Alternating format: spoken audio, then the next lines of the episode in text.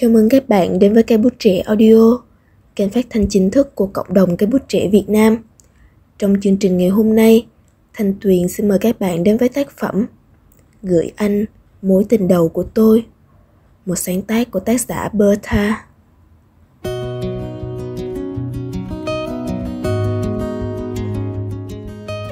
Người ta thường nghĩ tình đầu là tình đẹp nhất, viên mãn nhất. Nhưng với tôi, tình đầu là dại khờ và vụng dại.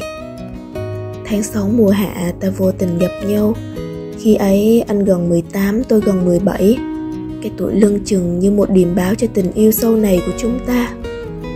Rồi ta bước vào cuộc gặp nhau với hai trái tim cùng nhịp đập. Gửi anh mối tình đầu của tôi. Năm đó là cuối cấp 3. Anh bận bịu cho việc ôn thi tốt nghiệp. Anh học từ sáng sớm đến tối khuya. Ấy vậy mà anh vẫn dành thì giờ ra nhắn tin nói chuyện cùng tôi. Thời gian đầu anh mang đến cho tôi một tình yêu màu hồng đẹp đến lạ. Tôi cảm nhận được anh yêu một cách nồng nhiệt và chân thành. Tiếc thay cái tuổi còn ham chơi, bồng bột khi ấy của tôi lại hời hợt trước cái tình cảm anh dành cho tôi. Bản thân tôi lại không nỡ làm người khác đau lòng và tự trách vì sao lại đồng ý vội vàng, thiếu suy nghĩ như vậy. Cuối cùng tôi lại chọn cách im lặng đáp trả tình cảm của anh một cách vô tình, không cảm xúc.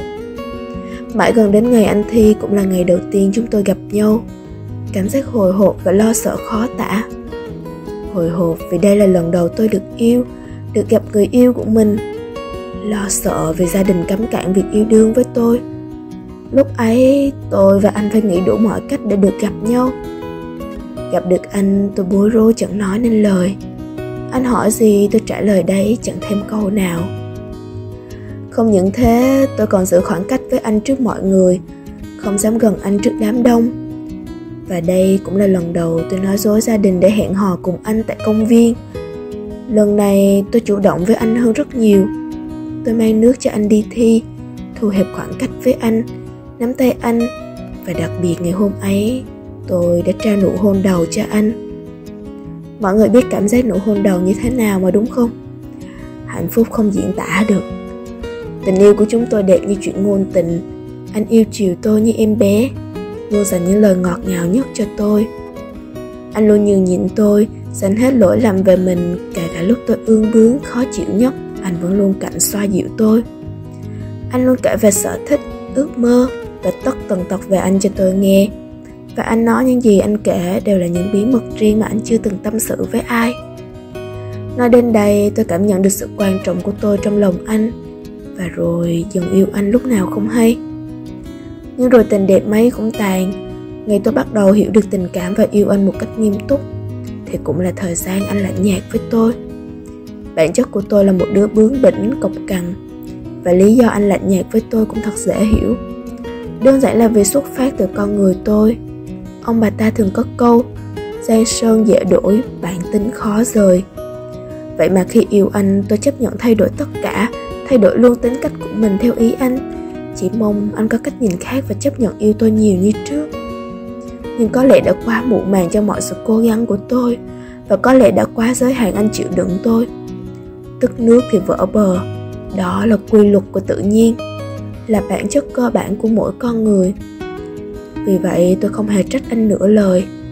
Ngược lại, tôi cảm thấy hối hận những gì mình đã đối với anh. Hối hận vì không trân trọng tình cảm của anh dành cho tôi. Những lời chia tay từ miệng anh cứ thế thốt ra. Nhưng lần nào tôi cũng mặt dày níu kéo anh ở lại. Vì tôi còn yêu anh rất nhiều. Tôi không muốn đánh mất anh. Nhưng đỉnh điểm là lần chia tay thứ 3, cũng là lần tôi chấp nhận buông tay, trả tự do cho anh khi nghe anh nói câu anh hết tình cảm với em rồi. Nghe vậy, tôi chẳng còn lý do nào để giữ anh bên cạnh. Mỉm cười để anh rời xa. Đau không? Đau lắm chứ. Đau như ai đang phanh thây tôi ra từng mảnh. Nhưng tôi cũng vui vẻ làm bạn với anh và hứa sẽ sống thật tốt, coi như là sự tử tế cuối cùng tôi dành cho anh. Tưởng chừng sẽ sớm quên được anh và tìm lại được cuộc sống mới tốt hơn. Nhưng dã tâm cuộc đời thật đáng sợ. Nó tấn công tinh thần tôi bằng vô vàn ký ức về anh. Không giây phút nào tôi ngừng nghĩ về hình bóng anh, về những kỷ niệm đẹp của chúng ta. Ngày đó tôi khóc rất nhiều, khóc đến sưng húp cả hai mắt. Tôi thật sự cô đơn và tuyệt vọng. Ngày đó, tôi vẫn luôn mòn mỏi đợi chờ anh. Khi điện thoại vừa sáng lên vì thông báo, tôi còn cho rằng đó là anh. Nhưng mà ngày ấy trời không còn xanh nữa. Cứ thế thấp thoáng đã 4 tháng trôi qua, trời vẫn xanh, hoa vẫn nở, năm tháng vẫn cứ trôi. Chúng ta ai cũng bận bịu với cuộc sống riêng. Thế mà thỉnh thoảng lại nhớ đến người. Tôi rất nhớ những ngày yêu, cũng rất nhớ những ngày vì anh mà đau đớn. Nhưng sau tất cả, trái tim tôi cũng cần tự do. Sau những năm tháng ghì chặt cùng bóng lưng một người, có hận anh ấy không? Có chứ. Nhưng tôi biết ơn anh nhiều hơn. Cảm ơn anh, thanh xuân đáng nhớ của tôi.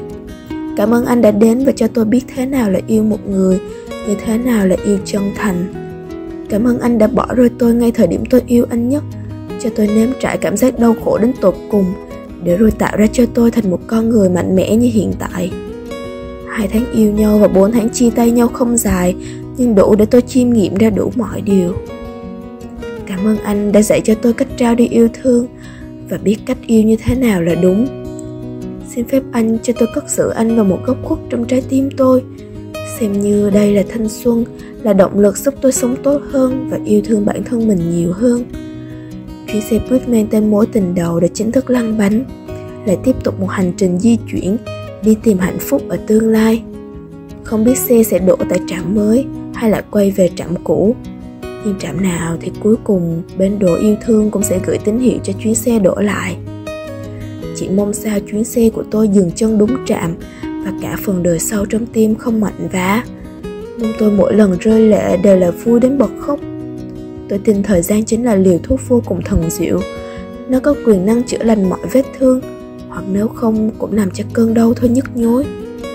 Cô gái, mạnh mẽ lên nào.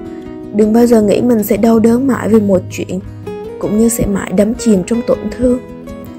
Anh và tôi, ai rồi cũng phải trưởng thành, suy nghĩ cũng sẽ theo đó mà dần lớn lên. Đến một lúc nào đó khi nhìn lại quá khứ, tôi sẽ cảm thấy mọi chuyện thật là nhỏ nhặt, và những hành động tôi làm trong lúc không lý trí bây giờ thật là ấu trĩ và trẻ con. Nếu hỏi tôi hối hận về điều gì, thì có lẽ 2 từ giá như sẽ thốt lên.